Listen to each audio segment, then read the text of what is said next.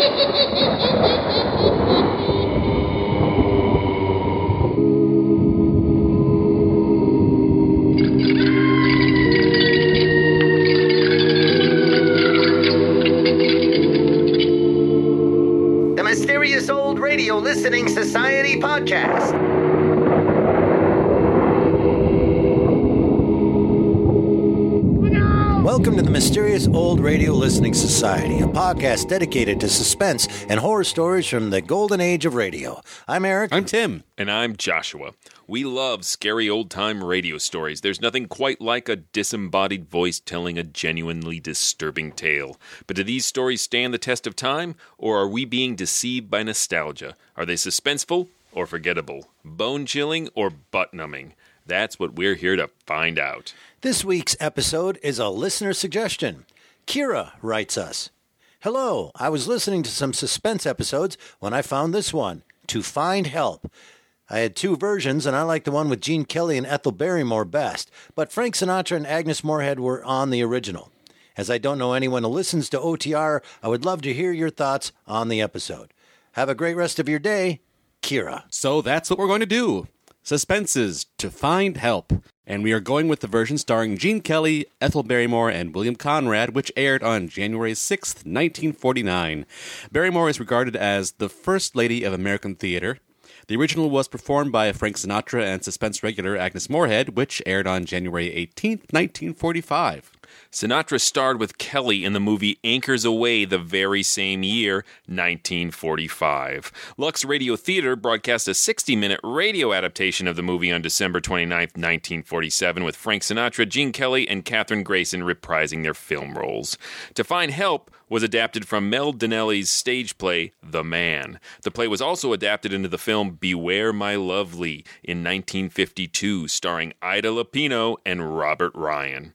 So here you go, Keara, to find help from Suspense. Forget the petty distractions around you. Forget what you think you know. Forget everything but what you hear right now. It's late at night and a chill has set in. You're alone, and the only light you see is coming from an antique radio. Listen to the sounds coming from the speaker. Listen to the music, and listen to the voices. Suspense.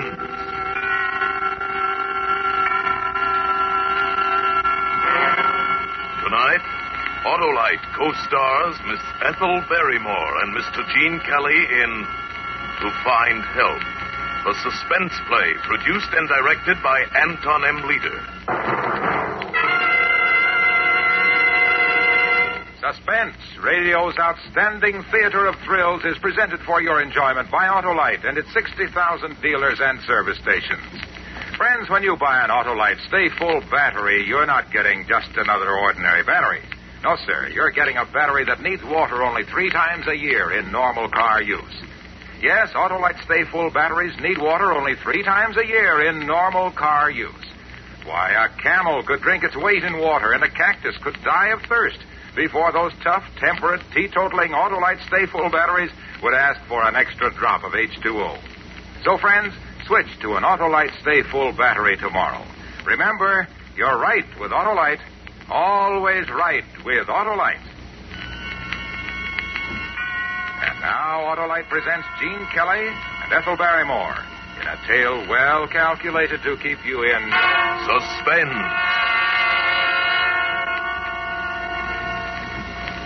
My roomer, Mr. Armstrong, tried to warn me that morning he left on his business trip. I remember we were just finishing breakfast, and he was rather in a hurry. I don't care what you say, Mrs. Gillis. I just plain don't like it. You're alone here in the house all day. There are no close neighbors, and after all, you know nothing about the man. Good gracious, Mr. Armstrong, you think I was a pretty young thing of 20 to hear you tell it. And another thing, it seems very strange to me that a young man should be job hunting from door to door this day and age. Why, there are plenty of jobs to be had. That's just why it's so difficult to find help these days. You're a worry wart, Mr. Armstrong. Now that I've found someone to do my heavy work, I'm not going to let your silly notions change my mind. Well, all the same, though, I'm not leaving the house this morning till I get a look at the guy. I remember I kept worrying about poor Mr. Armstrong missing his train because it was getting to be nine o'clock. He dried the breakfast dishes for me, and as he talked, he kept looking out of the window toward the long driveway. Hey, here he comes. What? I guess I needn't have worried. Mr. Armstrong was smiling, for he'd seen my young man who was coming up the driveway, and I smiled too. Even I had forgotten what a meek, harmless looking lad he was. Why, he would hardly be called a man at all, I thought. so that's the critter who's been causing me all this mental anguish. there, you see, you and your silly ideas. Why, the little guy's not strong enough to keep a regular job, I suppose. Oh. Why, I believe Sarah's getting some of your foolish notions, Mr. Armstrong. there eh, now, Sarah. Sarah, I'm sorry that we made you nervous about it. Why, if you could see the guy. He'll hear you. Good morning, lad. I've been expecting you. This is my roomer, Mr. Armstrong. I don't believe you told me your name. I'm Howard Wilton, ma'am. Hello, Howard. How are you? I'm glad you've come. I know you'll be a great help to Mrs. Gillis here, and uh, you'll be company, too. Well, I'm off, Mrs. Gillis. Take care of yourself. I uh, don't think you'll have much trouble. I don't think your dog likes me, Mrs. Gillis. Of course she does. Just getting a little old and peevish. Oh. Come along now, Howard. I'll show you where to hang your coat. Oh, yes. I always like to hang my coat up. He followed me into the closet storeroom at the back of the house. And I handed him a clothes hanger and a rough, heavy apron, which I kept for cleaning help. Is this apron clean, Mrs. Gillis? Why, of course it's clean. No one's worn it since it was laundered last. There are spots on it. See? Spots? Here, let me look. Why, that's paint. No dirt and dry paint, son. If you don't mind, I'd rather not wear it. What will you wear then? You didn't bring other clothes. I'm a neat worker, Mrs. Gillis. You needn't worry about my clothes. I turned, and the light hitting his face from the small window made him look so different. I was startled for a moment, and then I thought, you're a silly old woman, Mrs. Gillis. And then I smiled. Are you laughing at me, Mrs. Gillis? Why, no, son. I was laughing at myself. Come along. Let's get started now. He'd only been at the den floor a short time when I heard him walk back to the closet storeroom. Can I help you, son? Going after my coat, Mrs. Gillis. I don't like it being out there in the storeroom. It's a breeding place for moths, you know. No, son, it takes longer than that for moths to do any damage. Mrs. Gillis, perhaps you won't think it's quite so amusing when I tell you that it's my best and only coat. I didn't mean to hurt your feelings, lad. Where would you like to put it? In the kitchen, perhaps? No, the cooking fumes wouldn't be good for it. I'll take it right in the den with me. That is, if you don't mind. Go right ahead, Howard. If you don't mind. Suddenly, I was thankful that there was a phone. He was such a peculiar boy. I wasn't really alarmed. Not then, I wasn't. Still, it was good to know the phone was there and that old Sarah was still in the kitchen asleep.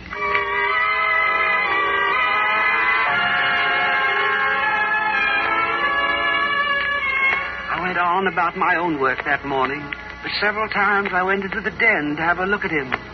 He wasn't doing much, I could see that. He seemed to keep polishing one small square in the corner of the room. Is there anything you need, Howard? Howard. I won't be spied upon, Mrs. Gillis. I won't put up with that. See here, lad, I think we must have gotten off on the wrong foot. I'm not spying on you. Now, why do you keep popping in like that? Would you like me to go faster? Would you like me to spill out my life's blood for you here on the floor? Is that what you're after? Howard, are you well? Are you well enough to work? Of course I'm well. If only you'd quit bothering and pestering and questioning me. Is it too much to ask? Howard, son, I'm interested in young men. I had two boys of my own. They were in the service. See, that's Bill on the desk there. He was a Marine. And on the table there, that's Dennis. He was in the infantry. So, that's why you hate. I see it all now. Hate you? Why, whatever gave Yes, you... you hate me. I could tell it the moment I walked into your house this morning. But Howard... You hate me because I'm young and I wasn't in the service like your boy. Why, it never occurred to me. You must know I was grateful when you came looking for work. Grateful. You resented me. The only reason you have me here is to work my life's blood away, to punish me for not being in the service, just because your sons were in the service and I wasn't. Son, you're ill. Let's put the work away now. I'll make you a cup of tea. Oh, you don't want me to do the job. Is that it? You're like the army. There was a job to be done, and they wouldn't let me in. Now you'd like me to stop in the middle of this. I only want you to do whatever will make you feel better. Well, leave me alone, then. Very well. Mrs. Gillis, Yes? I'll tell you why I wasn't in the army. If you insist. I don't insist at all, Howard. If you must know, I'll tell you.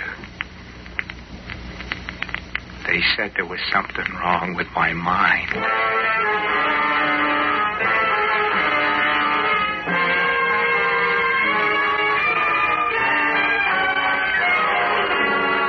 For suspense, Autolite is bringing you Mr. Gene Kelly co-starring with Miss Ethel Barrymore in radio's outstanding theater of thrills, Suspense.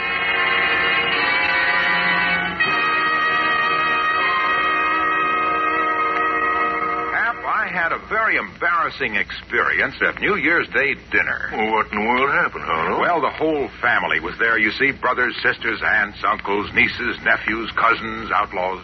I mean, in-laws.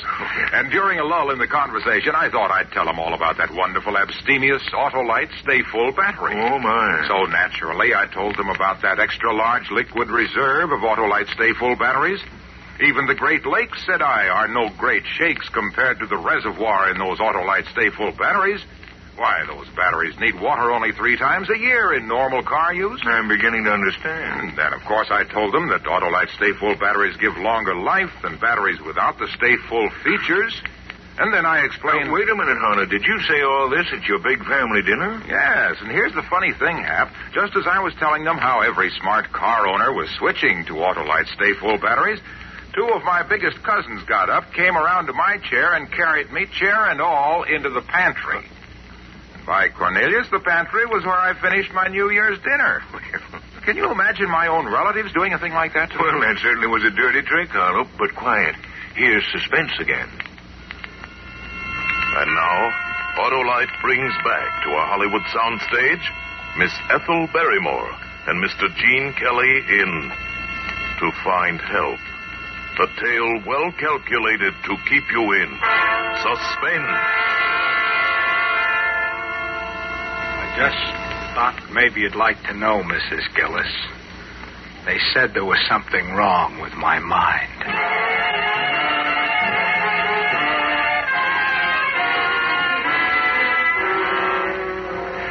The first thing that I thought of when I reached the hallway was the phone. But was in the den with Howard. I ran quickly to the back door, but it was locked, and the key wasn't in its usual place. The front door was locked too. Then I heard a crash. It came from the den. I rushed in to find Howard peacefully polishing away at the same spot. He hadn't moved an inch. He didn't look up at me. Then I saw the phone, which had fallen to the floor beside him. But it hadn't just fallen. The wires had been torn out of the wall. The phone, Mrs. Gillis. It fell. But the wires. I suppose you think I ruined your phone. The wires. That happened when it fell to the floor. It, It happened when it fell to the floor. Well, uh, I don't suppose you'll be able to use it anymore. Not for a while, anyway. No. I don't suppose I will. Sarah! Here! Sarah! Sarah! Mrs. Gillis, Yes, are you looking for your dog? yes, yes. I haven't seen her all morning. She was in the kitchen. Well, she's not there any longer. I know. Where is she, Howard? Where is she? Yes, where is she? She's gone. Gone. If you've harmed her. She didn't like me, you know. See here. I've put up with enough. You tell me where my dog is, or For what, Miss Gillis? I'll. You'll do what, Mrs. Gillis? What will you do? Sarah! She's Yes, gone, Sarah. Mrs. Gillis. I told you that. You've harmed my dog. Have I? You killed her. Poor old Sarah, who never hurt a thing. She would have hurt me. You're bad, Howard. You're wicked. You're a coward. I'm not a coward, Mrs. Gillis. Cowards are afraid to kill. Only a coward would kill a poor old dog. If I were a coward, I'd, I'd be afraid of you. And I'm not afraid of you. You let me out of here. I have strong hands, Mrs. Gillis. My fingers are like steel. I've never harmed you. No. And Sarah didn't either, but she would have if I hadn't harmed her first. Let me out of here. You're getting very noisy, Mrs. Gillis. Perhaps if I locked you in here, you'd calm down a bit. Howard, Howard.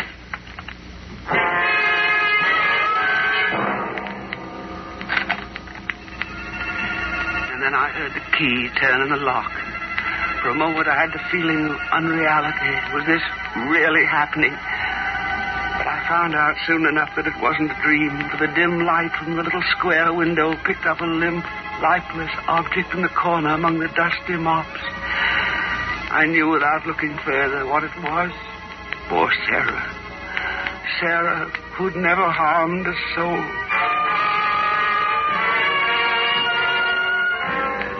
I don't know how long he kept me there.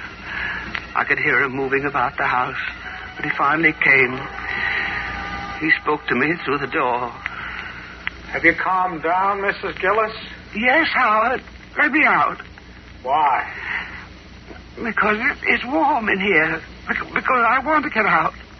You were looking for your dog, weren't you? Never mind about that, Howard. Let me out.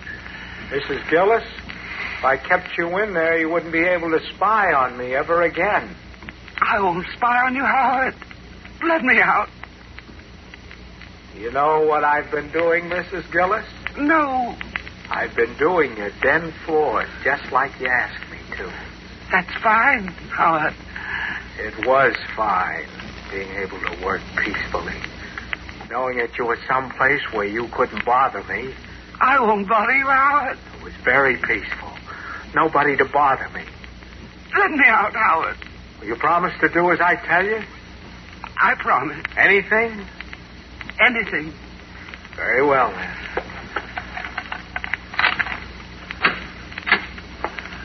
Now, no tricks. No. Feel my hands, Mrs. Gillis.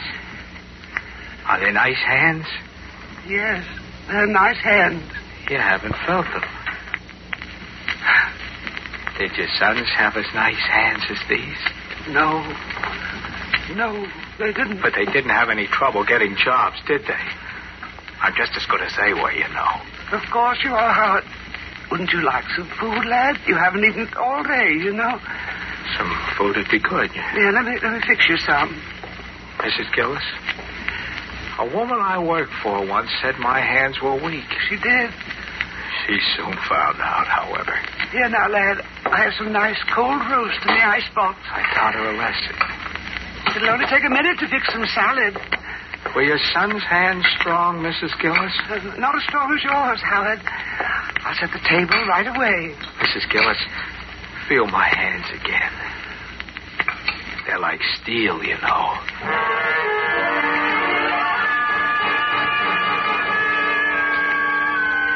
I finally managed to get some lunch on the table. Howard sat beside me.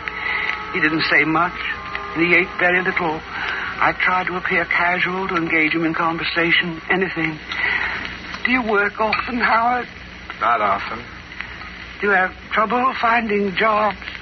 People are anxious to find help these days. Weren't you, Yes, to find help. Mrs. Gillis? They're looking for me. Who, Howard? Exactly. People I worked for last, I guess. Was that here in this town? No, it was another town. Everyone was looking for me, so I went away. It's horrible to be spied upon, Mrs. Gillis. Do you know what it is to be spied upon? No, no, I don't. Would you like to know? No, I, I wouldn't, Howard. I think I'll spy on you the rest of the day. Then you'll know how it feels. No, no, please, Howard. Whatever it is you want, take it and go away. There's nothing I want. Nothing. I, I only want to stay here with you. I can't stand it, Howard. I can't. I'm an old woman.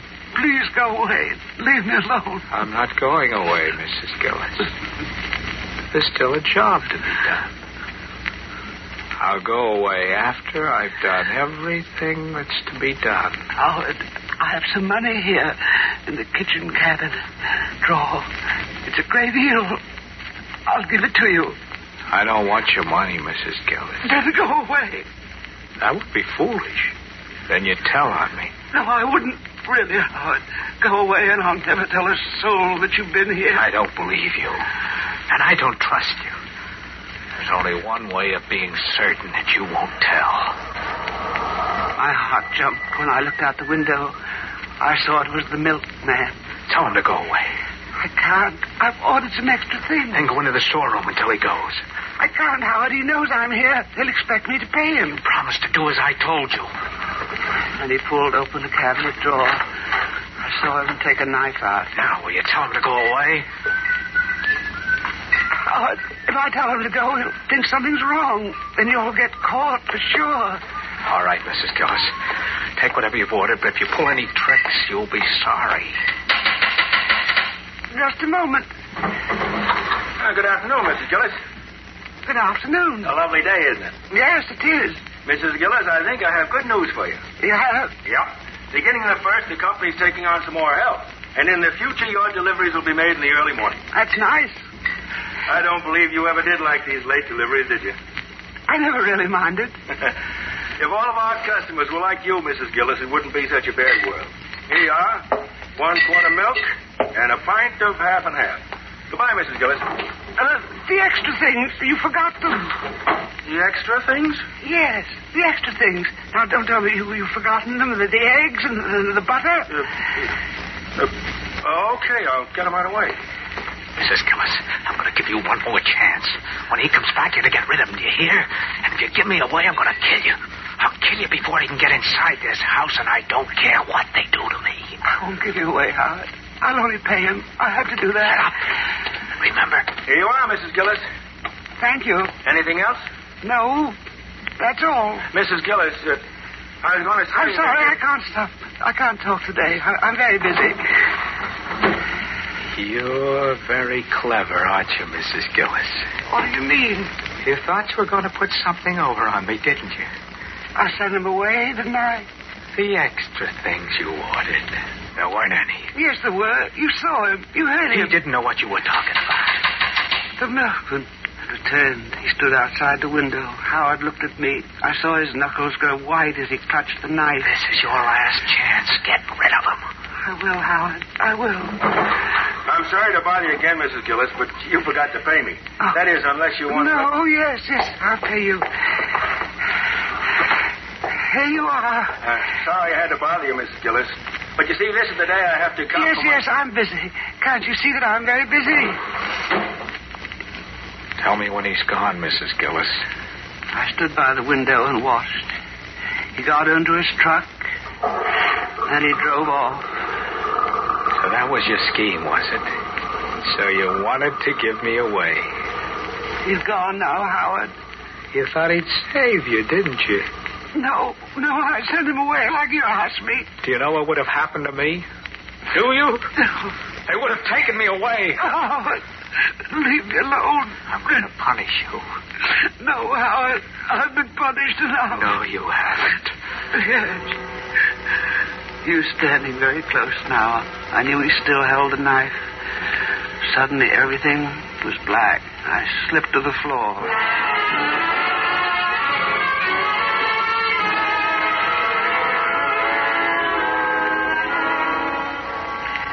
When I came to, I was on the kitchen floor.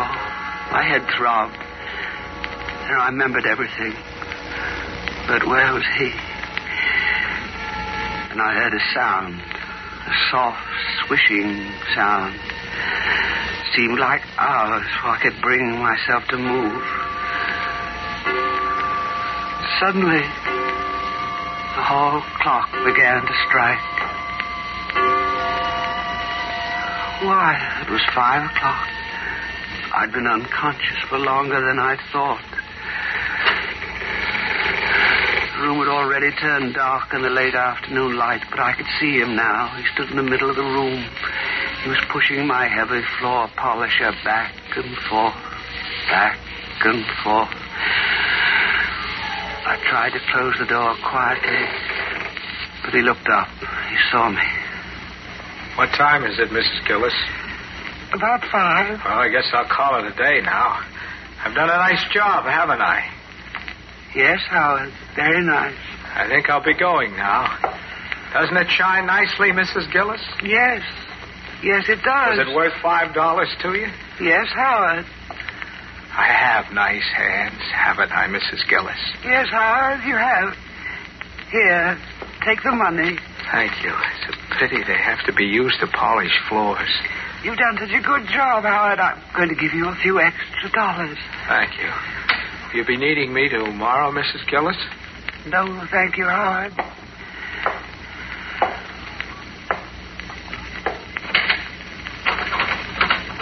The door's locked, Mrs. Gillis. Yes, Howard.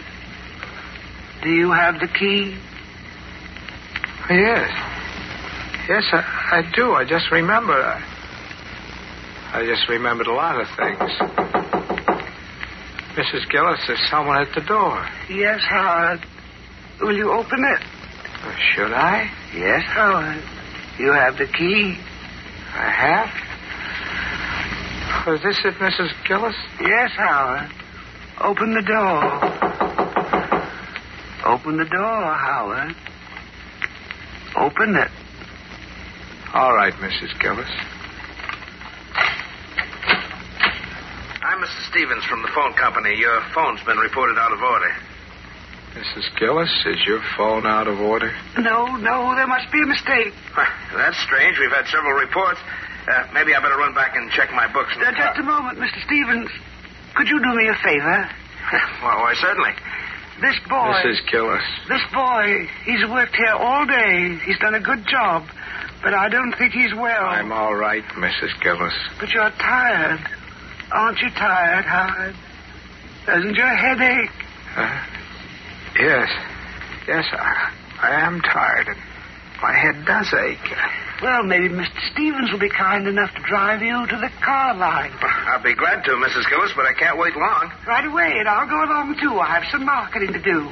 And Mr. Stevens, as long as you're here, would you mind checking the phone just to make sure? Why, well, of course. I'll show you where it is. Can I show him, Mrs. Gillis? No, Howard. You wait here. We'll be right back. I moved quickly toward the den. Mr. Stevens followed me. Once inside, I closed the door behind me. He spotted the torn wires at once. Say, this phone. It's that boy. That man. He's dangerous. Drive us to the police station as fast as you can. Well, I... Before he could reply, I opened the den door and went out into an empty room. Say, Howard! He's gone. that sure looks that way. No, no, you've got to find him. But, Mrs. Gillis, if you were afraid you don't understand. He's angry with me. He wants to kill me, and now he's he's hiding here somewhere. When you go, he'll come out and, and kill me. Oh, say then, ma'am, take it easy. You're getting yourself all worked up. You don't believe me. Well, look, Mrs. Gillis, maybe I better run down to the corner and phone for No, somebody. no, you can't leave me. I, I'll go with you. Well, sure, if it'll make you feel any better. My car's right outside in the driveway. Yes. Come on. Yes, and we'll call the police. I'll come and get him. Sure, what did he say? he looked like a nice enough young fellow, though. Are you sure that he... Were you looking for me, Mrs. Gillis? Oh, why, yes, Howard. I was. Are you ready to go? Yes, I, I'm ready. I just thought I'd wait in the car. Sure, sure. All right, Mrs. Gillis. You get in the back here. Thank you.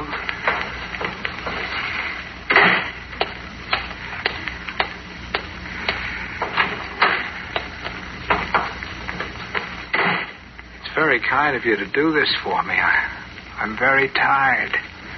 Just relax, Howard. We'll take care of you. Already? Already, Mr. Stevens. Mr. Stevens, don't you think I have nice hands? Why? I, yes, I, I, I guess so. Yes. They're strong hands, too. Very strong.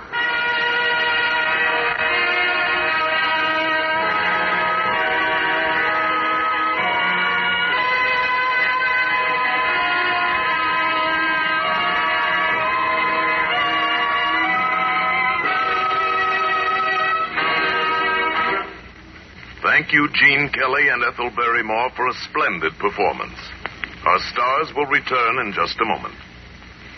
Say, uh, Hap, I've got a wonderful New Year's resolution here. Well, don't tell me you're resolved to give up talking, Arnold. Give up talking? Me, Autolite, patter-packed Wilcox? uh, will a pistol-packing cowboy give up his gun? Will a power-packed Autolite stay full battery give up the ghost when you need it most? Not on your life, by Cornelius.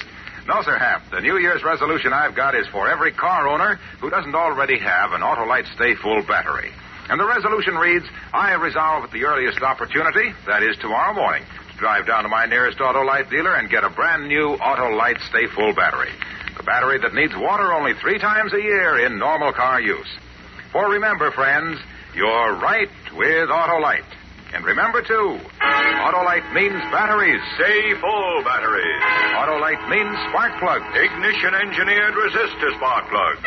Autolite means ignition systems. The lifeline of your car. That was To Find Help, an episode of Suspense, here on the Mysterious Old Radio Listening Society podcast. Once again, I'm Eric. I'm Tim. I'm Joshua. That was a listener request from Keara, who had written to us and wanted to know what we thought of that. So, uh, what did we think of that? Let's start with Tim. Uh, I thought it's suspense. Of course, it's great quality, great performances, amazing. Uh, someday we'll probably talk about this uh, episode of Suspense and go, eh, but this is not that day.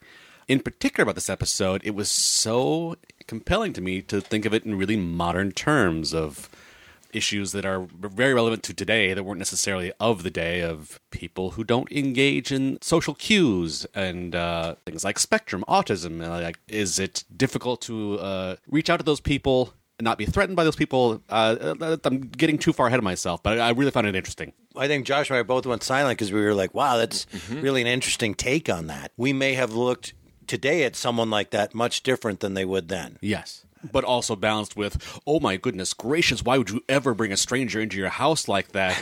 And, That's where we live now. Like I won't answer the door. I don't care what you're what you're at my if I don't know you and you know if your kid's selling band candy, all I do is yell at him through the door and say, "Those days are gone. You shouldn't be outside going door to door. That's leave it dangerous." on the porch and go. Right. You're like, I could kill you, child. Go away. Why are you out here? Who let you out here? And I wrote that down in my notes as the idea of this would never happen anymore, where you would hire somebody.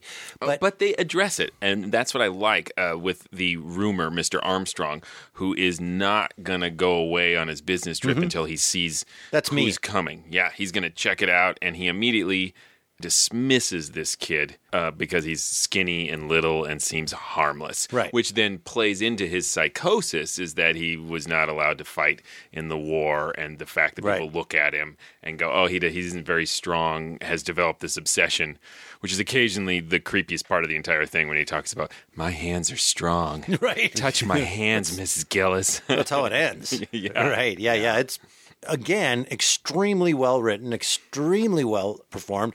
Well, first of all, it's Barrymore and Gene Kelly, so he Yeah. hard to screw up. They, they are really good, and I want to speak to the performance because Akira in her email mentioned that she liked this better than the Frank Sinatra version. Yeah. and I went back and re-listened to the Frank Sinatra version, Which I that's the did not. That's the first one I I had heard. I never heard this Gene Kelly version, and she is absolutely right. I'm not just sucking up to our listeners. The performance uh, here is so much better because, for starters, Ethel Barrymore plays Mrs. Gillis with a lot more social concern. I can see why Tim thought of current issues because Yeah, she's totally- not merely hysterical. She plays fear. She knows her life is in Mm-hmm. danger. Uh, but Agnes Moorehead, as much as I love Agnes Moorehead, slips into sort of sorry wrong number mode, Right. and it gets really hysterical and sounds kind of crazy herself. Um, and it's really interesting to have this slight sympathetic touch that uh, Barrymore has in this performance. And there's an argument that Sinatra might be a little better in this, in that at the time, you knew Sinatra as a skinny, harmless kid. Right. Uh, right. And you, it's hard to think of Gene Kelly as a skinny, harmless kid, right? Yeah. Um, but I think performance wise, Kelly has a lot more nuance. To Find Help was one of Sinatra's like very early acting roles, and he, it's pretty one note. He plays it sort of like a psychopathic. Eddie Haskell from Leave It to Beaver. he's very polite. He's very civil, and that's part of what's scary about it is it's very monotone. Uh, well, you know, I thought Gene Kelly did that too. Like I said, I didn't hear Frank's version, but I thought Gene Kelly was terrifying in his uh, monotoneness and Mhm. his uh, really odd behavior and very subtle. As I always, you know, when I teach, I teach acting, but when I teach the kids, uh, you know, what's scarier? I'm gonna kill you, or I'm gonna kill you, right? And what's scarier is, you know, just whispering that in someone's ear. I can't remember. Somebody pointed out that anything whispered is creepy. right. So, and I just thought Gene Kelly uh, Oh, he was really good. nailed it. I, I didn't think it was Gene Kelly after five seconds. I went, I'm not even thinking about that anymore. Yeah, you, was you just a- can't his- hear it in his I don't performance hear it in his at all. performance, his voice, nothing. But that's what's Great interesting character. about this too is it doesn't have the usual suspense twist. Howard is Hitchcock's bomb under the chair. In five minutes, it's very clear he's a psychopath. Mm-hmm. It's not is he or isn't he? And within like five or six minutes into the show, uh, Mrs. Gillis is already like, "I'm glad I have a telephone and a dog." You know, she knows too that there's something's not right. So it's it's not about oh, is he crazy or isn't he? It becomes instantly about will Mrs. McGillis survive the next few hours. I understand the uh, idea of him being sort of a little monotonish, but there was a lot of nuance in there in this character that, depending on tiny little pressures or tiny little influences, you get a wide range of response out of him mm-hmm. of judgmental, feeling judged, lethal, or Yeah, well, that's what I was saying. Sinatra's is sort of a one note oh, performance, whereas we get a lot more depth here from Gene Kelly, in my opinion. I you brought up the idea of her not getting hysterical. I didn't take it as oh this poor boy.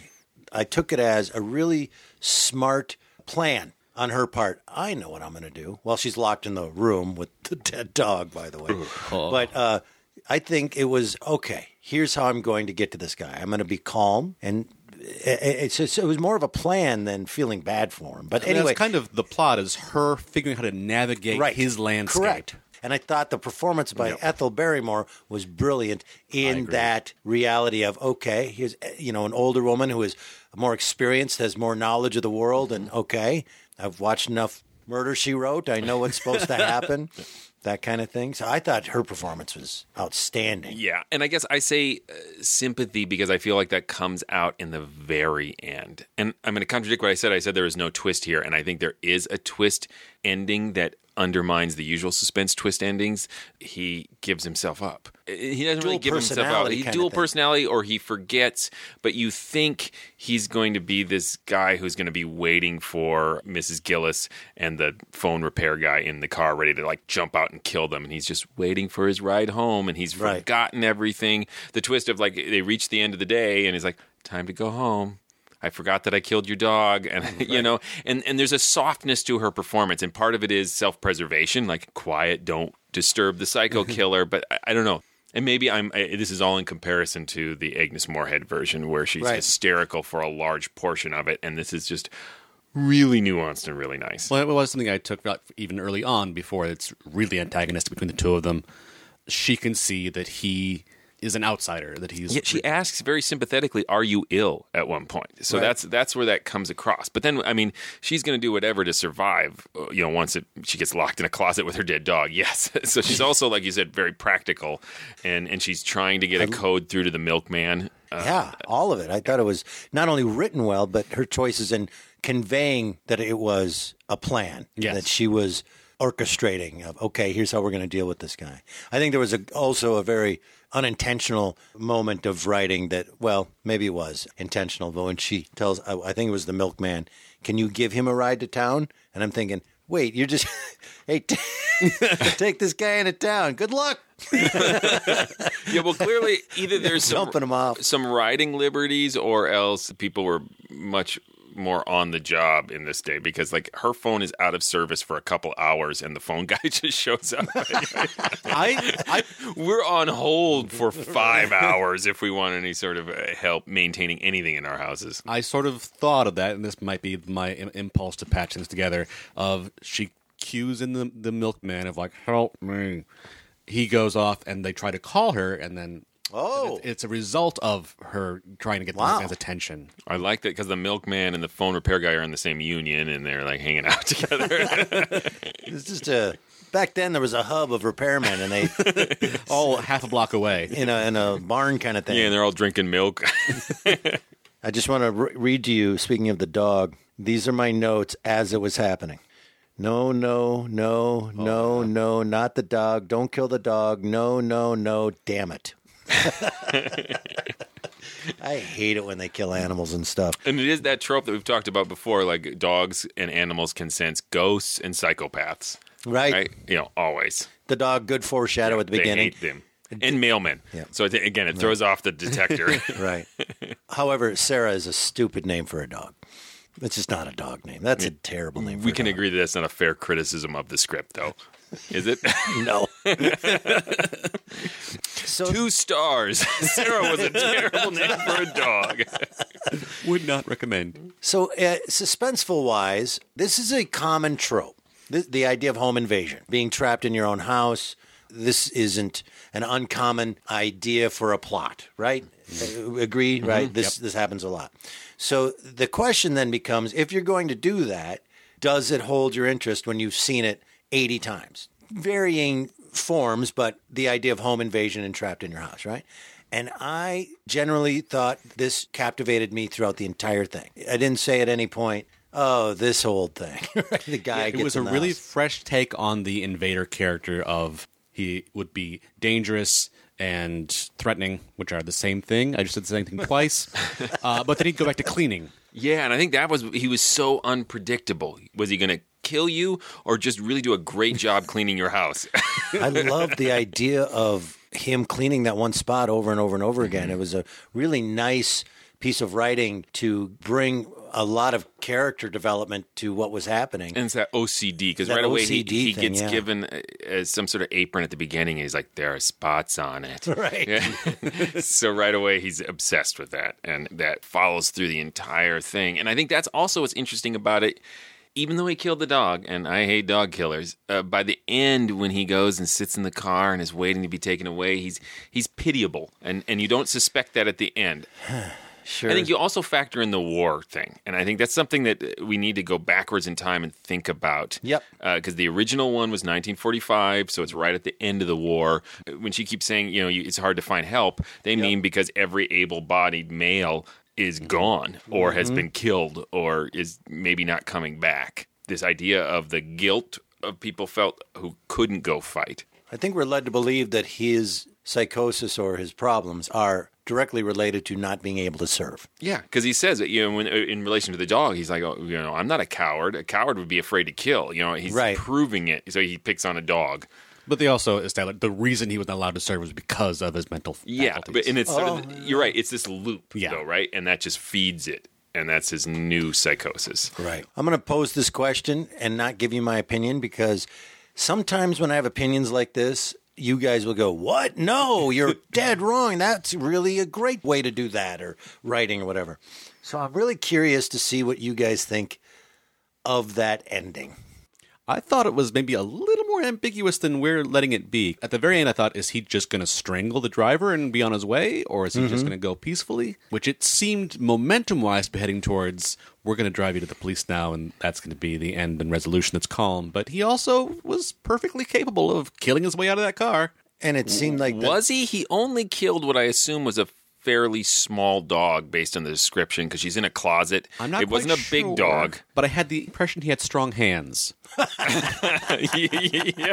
I don't know. It's a subtle. I didn't subtle really thing. feel them myself, but isn't it the idea that he has forgotten he's done that the, the the split personality thing or whatever it is and now he's like what no i'm not i'm a normal uh, guy where are we going let's go for a ride the idea then when he says i have strong hands isn't that aren't we led to believe at that point oh he's going back again like he's becoming Do you know what I'm saying? Like, oh, he's, the switch has been flipped again. He's talking about his hands. I read it as pitiable, which is what I said, where like suddenly you see him and he's Right. repeating the same thing, but in this terribly sad, unthreatening way. He sounds childlike to me. It sounds like the Yeah. bragging of a child, like like when a five year old goes, "I'm really strong," and suddenly when he's no longer trapped in a house with a little old lady and a little dog, suddenly he's sitting in a car. The phone repairman's there too to help Mrs. McGillis, and suddenly he's just sitting in the back car waiting for his ride, and he seems so innocent. And that I feel like it's unambivalent. I feel like they, that's the twist. Is this guy we were scared of? Suddenly is no longer dangerous. He's just reverted to this sort of childlike state, waiting for a ride home. Hopefully, our complete opposite takes on that have cleared that up for you. Right. well, I got the idea. I got the idea that we get introduced to what you were saying, like, oh, what happened? I'm no, I'm a nice guy. Then he gets in the car. That there's a switch that flips in his head, and the key to knowing when that switch is being flipped is him talking about his strong hands. So I was led to believe that it ends there with the idea, oh, here comes killer. Yeah, Not- but I- you didn't get that. I don't believe his hands are superhuman strong. He's got Mrs. McGillis there, who seems somewhat able to take care of herself, and another guy. Right, so you and that think- even if he is like, I'm going to strangle you, they just like slap him in the face. It feels like a, one of them after school specials where we're supposed to discuss what would you do, and they don't give you the ending. Like, why is there no ending to this? I Why? love it. I knew you. You're wrong, Eric. I also want to know what's in the briefcase in Pulp Fiction. like, you don't. You, I don't like not being told. It's Gene Kelly. okay. he pops out and he's like, I have strong hands. but I, I think that it, why not end it? I'm on the It is ambiguity an side ending. because because a character like he, like him, oh man, grammar. Ugh.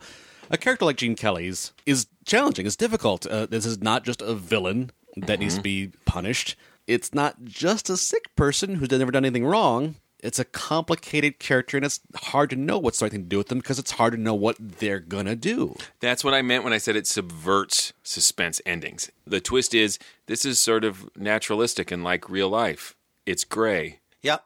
It was, uh, I think, intentionally anticlimactic. Right. And you know me. I want beginnings, middles, and ends, and I want wrap you it up in a want bow. Gene and- Kelly strangling an old lady in a car. yes, but that's for different reasons. Fair enough. No, yeah, but you know what I'm getting at, right? I mean, you could, as much as you don't mind that ending, what I want from I you, I like it. I more than don't mind. Don't mischaracterize. but you understand my, appreciation. frustration with like, I do. and it, it, it seemed to me like, hey, we're at 30 minutes. See, I don't think it's subtle. Dick Wolf. I, I think it. I think it moves in that direction slowly but surely. Very intentional. Like we think the story's going to go one way, and it goes a completely other. She thought for sure she was going to die, and suddenly he's like, "Oh wait, it's five o'clock. I'm not a killer anymore. Time to go home." And I think that's the shock to me. I'm All like, wow, cool. All right. I'm with you on that. All right, I think that's time for final verdicts. I do too. I have very strong hands. You, do you can't see this, listeners, but he just strangled a dog. Uh, I'll vote first. I think it was fantastic. Um, it was suspenseful and fun and intriguing and had me on the edge of my seat. And I think it stands not only the test of time, definitely would rank as a classic as far as I'm concerned. Uh, despite my hating of the ending, I like the discussion it brought up, but it doesn't bother me enough to not say all those wonderful things. Uh, yes, I agree. I, it's suspense, of course. It's excellent. Right. Uh, even among suspense episodes, I think this one's a classic. And not just that it's classic of its time, I think it's really interesting to think about and listen to in the context of modern life in, in a way that is different than it was when it was originally presented, which is great. Uh, so, yes, I like it. Thank you, Keara. Stands the test of time. Classic. Done. Boom. Boom. All right. Well, thank you for listening. And if you'd like to learn more about us, uh, you can go to ghoulishdelights.com. It's a website, uh, and you can listen to other episodes of this podcast there, as well as learn about live productions we do. We go out in the world and perform live versions of old radio scripts, and it's awesome. You can also go into iTunes and write a review. I mean, it's great when you rate the show because you can do that. Just post a rating, but it would be extra awesome if you actually wrote some words about what you thought of the show. Good, bad, otherwise. Uh, we love the feedback, and uh, yeah, Random let us know. words. Yeah, random words. Just let your cat sit on the keyboard. That's fine too. All right, who's got the next one? Is it me? it's you. All right. Uh, up next, then we have uh, from the series Murder by Experts, uh, a show called Return Trip. Until then. Look out!